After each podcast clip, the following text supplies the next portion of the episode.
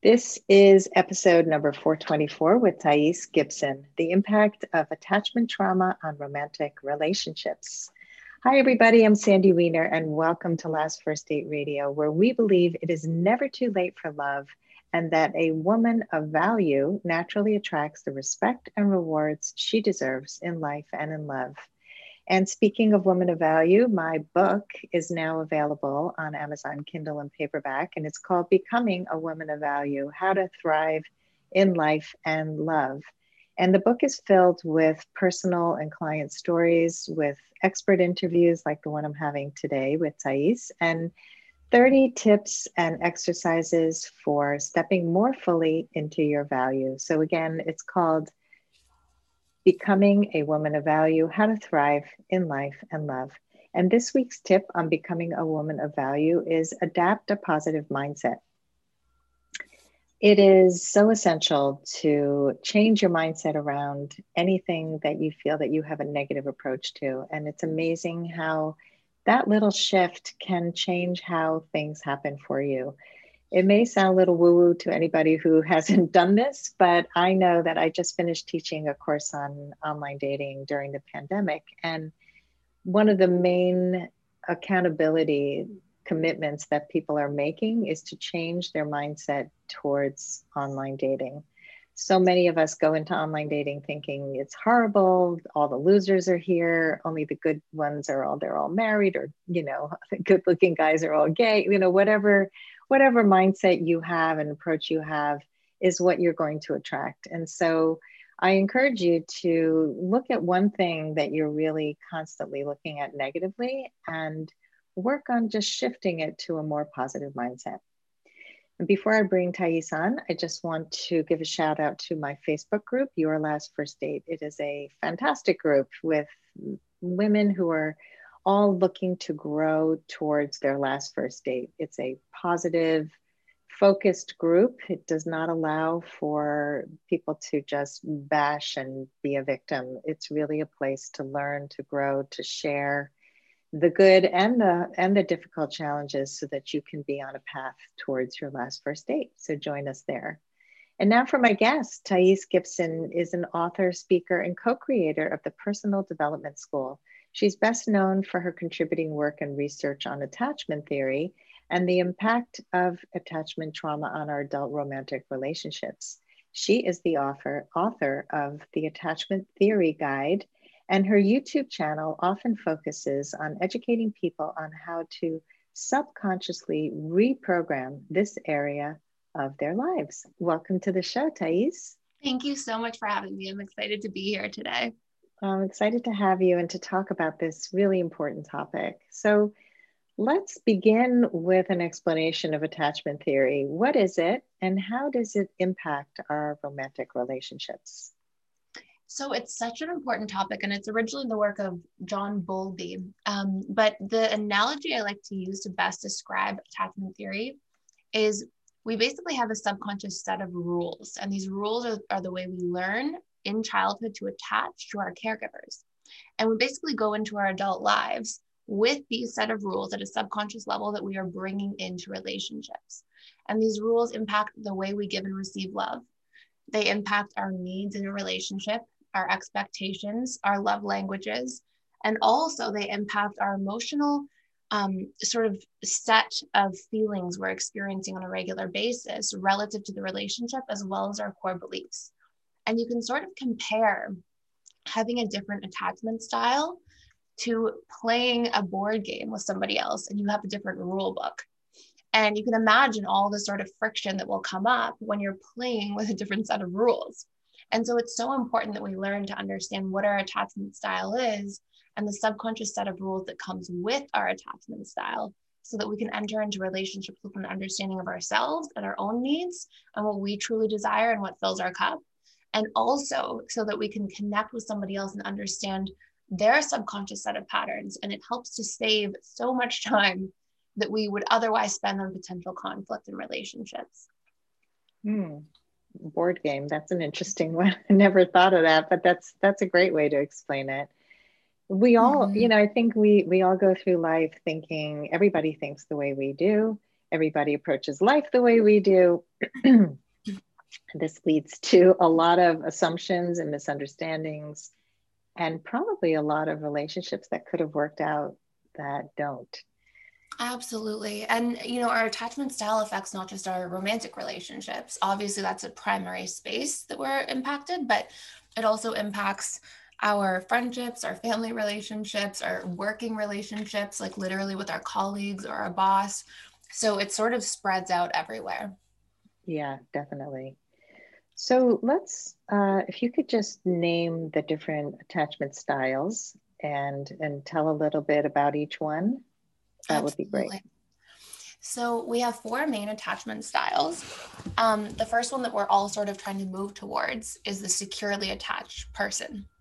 So somebody who's securely attached essentially learns in their childhood when they're attaching to their primary caregiver, so their mother, their father, or both parents play a role.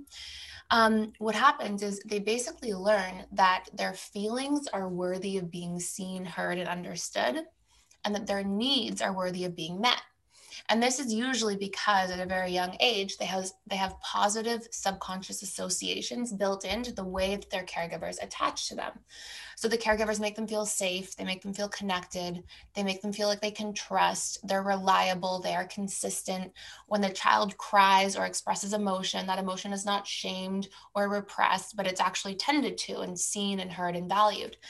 And so, because this child's natural responses and the natural way that they're navigating the world basically is positively reinforced and their needs are met, they learn at a deep level that I am worthy because just me being, just me existing gets connection, gets closeness, and is worthy of love. And so this individual basically go, grows up to feel like it's safe and healthy to express feelings and needs. And as a byproduct of that, they're able to hold space for somebody else to express their feelings and needs.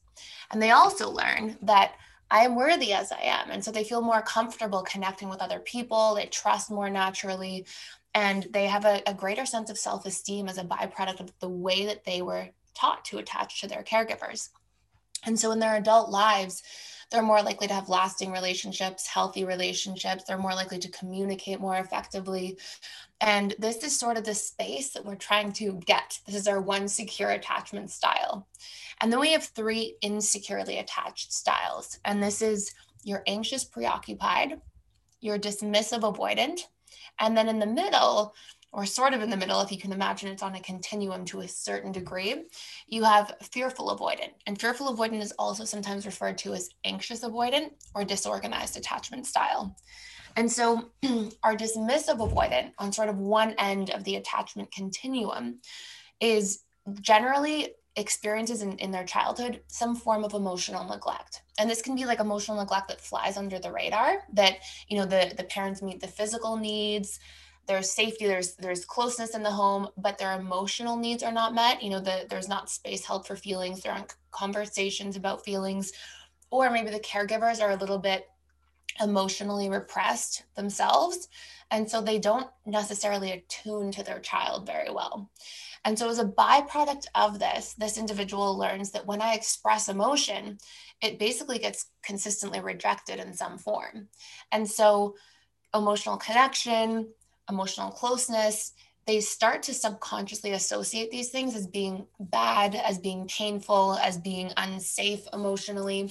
And basically, this individual goes up and grows up into their adult life to feel like closeness isn't very good, emotional intimacy isn't very safe.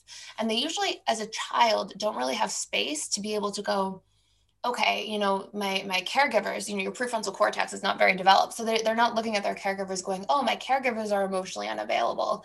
And that's why I'm experiencing pain. Instead, they usually have an experience of going, wow, I have this intrinsic part of me that wants this connection, but it keeps getting rejected. So there must be something wrong with me. I must be defective at my core. And so this individual usually carries those shame and defectiveness wounds into their adult lives. And so here we have this experience of a person not really wanting to commit to relationships, not really wanting to commit to emotional intimacy, being afraid when, you know, the stakes are higher in relationships and when you know more vulnerability and closeness starts to take place like if you move from the dating phase of a relationship into the honeymoon phase or power struggle phase, this is where we start to have these challenges or problems. So this is our dismissive avoidant. And on basically the polar end of the spectrum, we have our anxious preoccupied. And this person usually builds a lot of emotional associations in their childhood to closeness being really good. And they usually have attunement and they have a lot of connection to their parents or caregivers. But there's always some kind of element of inconsistency. So this can be that um, both parents are really loving, but they work a lot. This can be that um, you know one caregiver's caregiver is really warm, another is cold. But basically, this creates this pattern of this individual experiencing some form of like, oh my goodness, I want closeness, but I'm afraid of losing it all the time because they get programmed through repetition with that inconsistency for, for this fear of emotional abandonment or disconnection. And so this individual grows up in their adult lives and they usually carry these subconscious core wounds around feeling afraid of being disconnected, afraid of losing somebody, afraid of abandonment or being alone. And it's interesting because usually the dismissive, avoidant, and anxious, preoccupied end up in relationships together fairly often. Mm-hmm. Um, so you have one person fearing closeness and one person fearing abandonment, and there it can really create this push pull dynamic.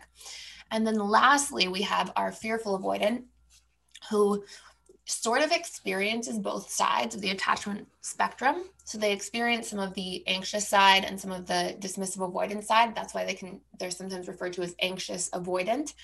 Um, but there are specific elements where in this individual's childhood, they usually had some kind of either codependency and enmeshment trauma with a caregiver or caregivers or there was some kind of trust deeply broken. So it could be for example that you know they had a loving relationship with mom but mom was an alcoholic and they never knew like is mom going to be sober? Is she going to be drinking? Or maybe there was violence in the home or fighting a lot. And so it's like oh i want closeness but i don't trust it. Maybe they have parents who like really take out anger on them things like this. So this individual has sort of this like push pull dynamic with relationships where they want closeness, they love closeness, and then they fear it at the same time. And that's usually combined with this big fear of, of trusting somebody. And so this individual sort of presents themselves in their adult lives, in their adult relationships, as somebody who is like, come here, come here, come close. And then somebody comes close and like, no, no, no, back off, get away, stay back. And so they can create this really like hot and cold dynamic in their relationships, which for them is confusing, but especially for partners of them is confusing. And this individual usually has a lot more um, work to do in terms of reprogramming and, and healing themselves and their relationships, usually because they've been through a little bit more trauma in childhood. Um, but all of these things are just a subconscious set of rules and patterns, and all of them can be reprogrammed. Mm.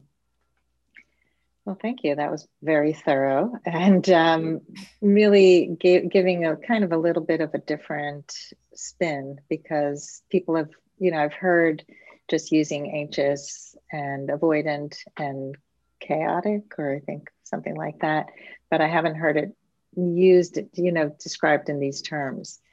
Uh, so, you know, I think people who are listening can definitely are probably thinking, okay, I grew up in a home that was similar to this what do i do? So before we get to what do i do i, I want to say that a lot of times people grow up thinking they have a loving home and that everything was great. And i remember a client years ago who wanted to know why does she keep attracting unhealthy partners like narcissistic people who are avoidant really avoiding intimacy? And we started to look at her childhood and she had a, a mother who was sick and she was told just be quiet. You know you have to be quiet. Don't disturb mom. Get good grades. Be a good girl. That was the message at home. So her true self was suppressed and she became a people pleaser which you know this codependency and attracting in somebody who was an avoidant so it's it's a lot of times people think oh but my parents were wonderful. They love me so much but they don't realize that the underlying subtleties of some of these things. A hundred percent. I what i noticed too is that there's there's three things according to a whole bunch of different research that um, create attraction. So the things that we're actually attracted to in other people and it doesn't just have to be romantic but one of them is what our subconscious comfort zone is in childhood. So for example, you know, the, the subconscious mind really wants familiarity because familiarity equals safety, which equals survival. And so if you grew up in an environment where you know you're taught your emotions don't matter.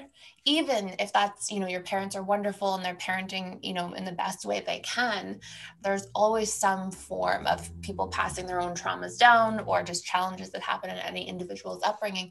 But if you grow up and and your subconscious mind learns okay this is what love and connection and attachment is then when you you go into your adult romantic relationships, you're actually subconsciously seeking out those things. And it's interesting because we look and we're like, no, I would never want those things. But you have to remember, like, the subconscious mind processes a billion bits per second of data compared to your conscious mind's 40 to 60 um, bits per second of data.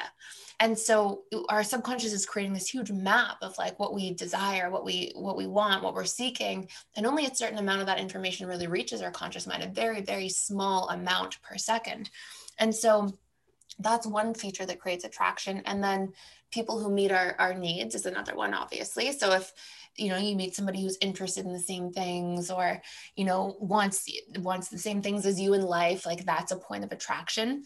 And then also people who express or repressed traits because the subconscious mind wants wholeness and it will seek that out through other people. So if somebody if we're repressing our boundaries and then somebody's really great with their boundaries or is really assertive and really driven with their boundaries and needs then we easily fall into these relationships where somebody it's like a perfect match. Somebody's you know taking taking taking from a relationship and another person is used to giving giving giving and repressing themselves. And so we can if we're not aware of these patterns and how they're working it's really easy to fall into the traps of these things in our adult lives but they're all there to show us something.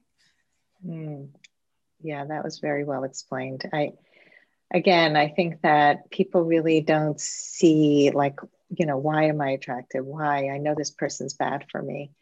I, I was just dealing with that this week with a, with another client who doesn't understand why somebody that they're interested in keeps staying with a really unhealthy partner who's abusive and um, it's so clear to me you know it's like you know knowing what that person's childhood is like was like and you know, you can know something's really bad for you. It's like eating ice cream when you know you have gluten, you know, like a not gluten, a lactose intolerance, and you know you're going to feel sick afterwards, but it tastes so good.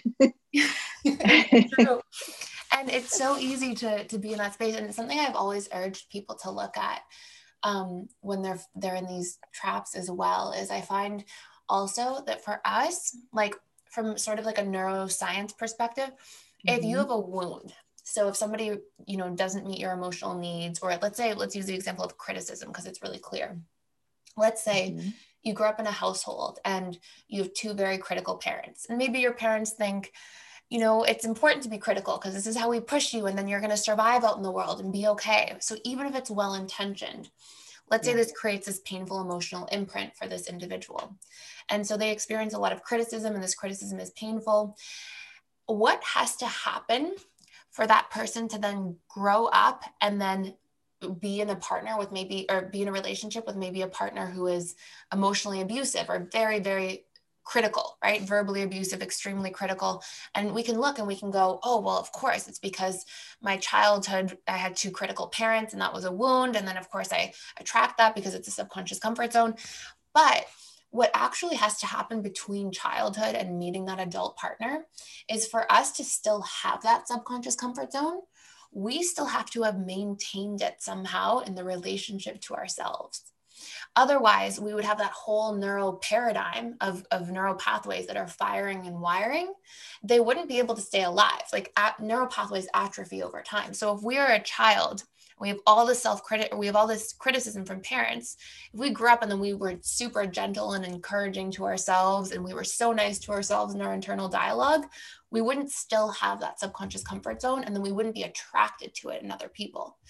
But what has to take place is for us to maintain that and then have that point of attraction we have to be we basically have to have internalized that dialogue from parents and it's become our own internal dialogue and we are super self-critical and then when somebody comes along who's also very critical to us it's like oh this is familiar. And so when we look at things through that lens, like the things that hurt us in other people or bother us in other people, do we have any of those that we're doing by accident? It's not somebody's fault. It's because they had that imprint in the first place that was probably traumatic or painful. But we have to look and ask ourselves, where are we doing this in the relationship to ourselves? And if we can reprogram that in the relationship to ourselves internally, we will no longer have that point of attraction outside of us because it won't feel comfortable and familiar and safe. It will feel not good and it will feel like it's supposed to feel in a dynamic, which is unhealthy. Mm. Yeah, that that's a really important point. You know, the the healing we don't we don't realize that we carry over the voice. I, I have one client who will speak in the voice of her mother often, and then she'll just go, "That's my mother speaking." Mm-hmm. And she comes into the conversation so often, and it's like she can name it, but it's really hard for her to move past it. It's like she's done so much healing and you know definitely had the enmeshment and the codependency and so much was transferred onto her as a as a very young child that she's replicated that in every single relationship up until now. And so we're working together to to break that pattern. Um, so let's let's go a little deeper into what that might look like. So how how do we go about healing that voice? Yes. Okay. So so this is like one of my favorite topics. I get so excited to talk about these things. so, so, from personal experience, I grew up very young and and um, had a lot of stuff in my home and things to work through and things to sort of figure out. And I, I found that a lot of information was was challenging for me as a person to um, to work through. So I um, had a knee surgery at, at 14 and um, actually became addicted to my painkillers at 14 years old and definitely because i had unresolved childhood traumas to work through and didn't realize until later. And so as somebody who went and and tried many things it wasn't until i learned about the subconscious mind and how if we really want to facilitate profound change and lasting change we have to engage the subconscious mind in the process. And there are many reasons for this but one of them being that your subconscious mind is responsible for roughly 95 to 97% of your thoughts feelings behaviors emotions and your conscious mind is roughly 3 to 5% so it's like if you're trying to change at the conscious level it's it's it, it's a very challenging experience. So um, and, and another being that the conscious mind cannot outwill or overpower the subconscious mind. It can only reprogram. And so, um, what's really important to recognize is that the subconscious mind is reprogrammed through repetition plus emotion. And so, when we want to change a pattern, we want to move through something we're experiencing, we have to choose to consciously create in opposition of the original patterns that exist and we have to do this repetitively and in a way that elicits an emotional response. Now, the language of the subconscious mind are emotions and imagery. And so, if you can get into a situation where you are, like, let's say you want to change your internal dialogue, okay, and you're like, I want to be less self critical.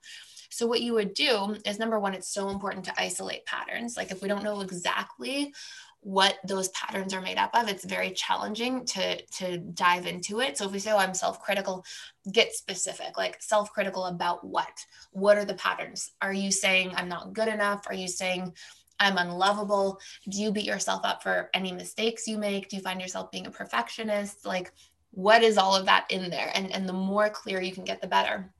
And then you want to ask yourself okay what are the opposite things that I would like to do. So if I'm critical, what would be the opposite? Like maybe self encouragement, maybe self compassion, maybe just gentleness and self forgiveness in the internal dialogue with myself. Um, and you can write out some statements that are really beneficial to sort of see from the other side. So let's say you beat yourself up for making mistakes at work and you go, oh my gosh, I'm, I'm an idiot. I can't believe I did this. Okay, what could, what could you say instead? What's a reframe? So maybe it's, you know, people make mistakes. I'm learning and growing every day. I'm doing my best, these sorts of things. And then what we have to do is every time we see this painful internal dialogue come up, we have to say cancel, cancel. We want to interrupt the pattern. It's a neurolingu- neurolinguistic programming technique cancel, cancel, and then we want to replace it with some form of a cognitive reframe, which is a cognitive behavioral therapy technique And then we want to lace as much emotion into that statement as possible. And if we can repetitively do this, so if we can look at like why we're smart, why we're looking and we're growing every day, why we're becoming better, instead of why mistakes are the end of our job and we're going to be out on the streets or, you know, these things, like the more clear we can get, and the more emotion we can bring in and the more repetitively we can do this, we're essentially firing and wiring new neural pathways in opposition to what we would normally do. And we have to reinforce them as much as possible. So we have to use that repetition, use that emotion, which is sort of the glue in a way that holds the neural pathways together. And then we have to let those old patterns atrophy over time. And research shows that within 21 days, we're making some really big progress. And within 63 days, it's almost impossible to go back to our old patterns. These patterns are now working for us on our behalf as long as we have that consistency. Mm. This is fantastic. So I love how specific and clear you are with how people actually create change. I think a lot of people think that just, I understand it. Like you said at the beginning of this, that just getting all this information wasn't enough. And we have to embody, you know, and I, the body holds such incredible pa- power. And we often neglect our bodies. And I think, especially if we grow up with any kind of trauma, the body is not something to be trusted. Emotions are neglected because they weren't safe. And mm-hmm. so we operate from our minds, right? And by embodying this and really making change and repeating, repeating, repeating, but getting into the emotions, so many people don't even know what they're feeling, they can't name them. So when you say the emotion, like how how would you take somebody who's whose emotions were not safe their whole life. How do they begin to feel safe with emotions? Yeah, I love this question. So, sort of from like an attachment style perspective, usually the two attachment styles you'll see who experience this the most are by far the dismissive avoidant, and second, the fearful avoidant. And so, um, I, I take these individuals through an exercise where we have an, an emotions list. It's like all major emotions and their opposites. And what we get them to do is because anything changes through repetition and emotion. So I'll get them to take this emotion list, have like a, a little feelings journal where they track their day. So, like 9 till 12 when I got to work until lunchtime, 12 until 5, 5 until 10 p.m. when I went to bed. And we break it up into, into sections. And every evening before they go to bed, this is the fastest way to do it. There's other ways, of course, but this is the fastest in, in my experience. Um, and what we get them to do is every evening, circle the emotions on that list that they felt most often. And you can find these lists like online for anybody who's listening. Um, and circle the emotions they felt the most often. What I found is that different attachment styles tend to have the same patterns of emotion. So, for example, like fearful avoidance will often feel more hurt, anger, frustration, trapped, powerlessness. Um, dismissive avoidance will often feel more unsafe, agitated, irritable, anxious, afraid. Um, but anyway, so we get them to like embody and recognize the major emotions they're feeling on a regular basis. And then every evening before bed, practicing going back through situations and, and noticing, okay, nine till 12, what did I feel? And if there are times where there isn't any outstanding emotion, that's okay. You can sort of skip and pick like more charged experiences throughout the day, the ones that are more obvious. And then practice feeling what that experience felt like. So in visualization, in going like closing your eyes and feeling like, okay, when I felt really anxious on the way to work and maybe I was driving and I was in traffic, you know, what did that experience feel like to me? And then we accompany this with a sensations list because all emotions are just a reflection of the mind and the body, and they are made up of physical sensations. So emotions are just, from a very basic perspective, they're just sensations that you're feeling in your body. And so we get them to describe, and you can use this list as like a prompt. So, oh, the anxiety felt like tightness in my chest, or heaviness on my shoulders, or like tightness in my throat. And we really get you to get in touch with emotions and their accompanying sensations. And for people who are really, really struggling, you can even skip the feelings journal and you can just think back to ch- challenging moments in your life or times that you felt emotions more strongly and practice getting accustomed to that. And then through that, something that's really important is to, as you see this coming up, as you start getting in touch with these emotions, to reinforce repetitively and let yourself know, I am safe. At worst, I have I'm just experiencing sensations in my body. This experience is no longer here. I'm completely safe to be here now. I've moved through this. And we get them to just have some affirmative statements that let them know they are safe. They are safe to feel.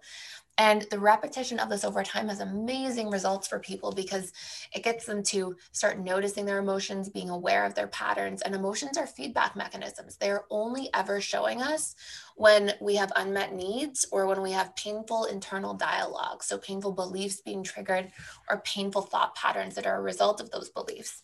And so, when we start getting in relationship our emo- with our emotions, we suddenly get to use them so much more effectively because we can go, oh my goodness, I feel bad. What is this telling me? What's the need that's unmet? And how can I create a strategy to get that need met? Or what stories have I just been telling myself in my mind? Have I been just telling myself, I'm going to be late to work and my boss will fire me and everybody's going to shame me. And, you know, and, and we have to be able to question our thinking and meet our needs. Mm love this so much. This is the majority of the work that I do also. So this is just speaks to my heart and soul. I I started doing this work actually as I got divorced and I've talked about this a little bit on the podcast that when I asked for a divorce, my husband had at the, up until that point really avoided conflict altogether, walked away from any kind of argument. Um, we just had such terrible way of communication. And the divorce was a catalyst for him to go get help finally. And he started, it was amazing. Um, he started to study nonviolent communication, which is so tied into mm. identifying feelings and needs, getting really clear without all the judgment, what is really going on. And we started to have incredible conversations that we never could have before, where we could talk about the stuff was going on. I mean, it wasn't enough to keep us together, but it was a wonderful way to end the relationship. Wow. And he now teaches empathy. He has created an empathy labyrinth that he's taken to places like Kripalu and, and other places. it's amazing what happened. Oh goodness right? so incredible. What a beautiful story.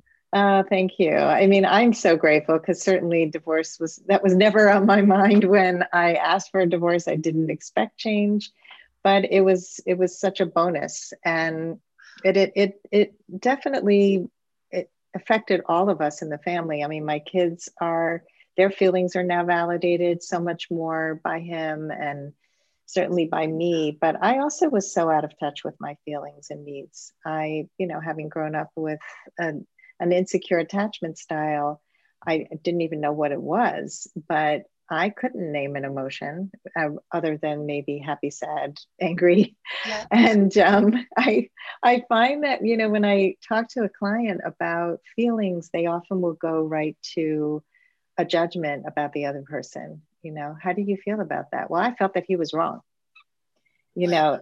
yep. right? So exactly. it's it's so not tuned in and this work is so essential. It, it just helps us to also clarify like what you said here about what is going on and is this a story i'm making up? Like so much of what we feel is based on story. It's based on our triggers from the past. It has nothing to do with the person in front of us.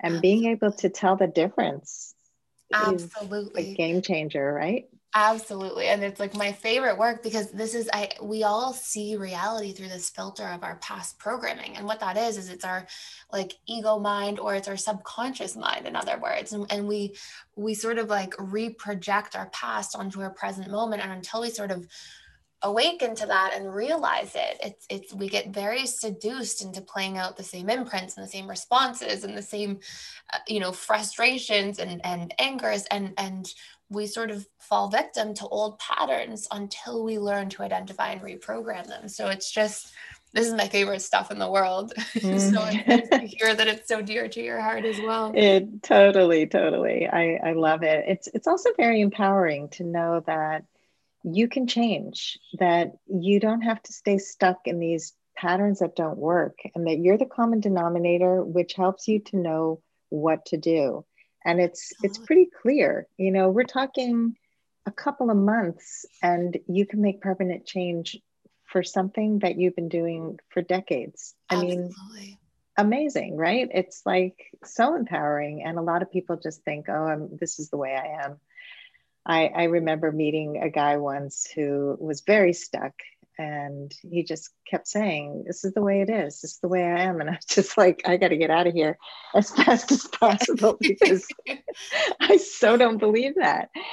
Um, well, this this has just been such a wonderful conversation. It's it's a new way to look at attachment, and I think the way you've explained it has just been fabulous. And I would love to ask you one final question, which I ask all my guests, which is it's kind of a big one, but what are your final words of advice for someone who wants to go on their last first date?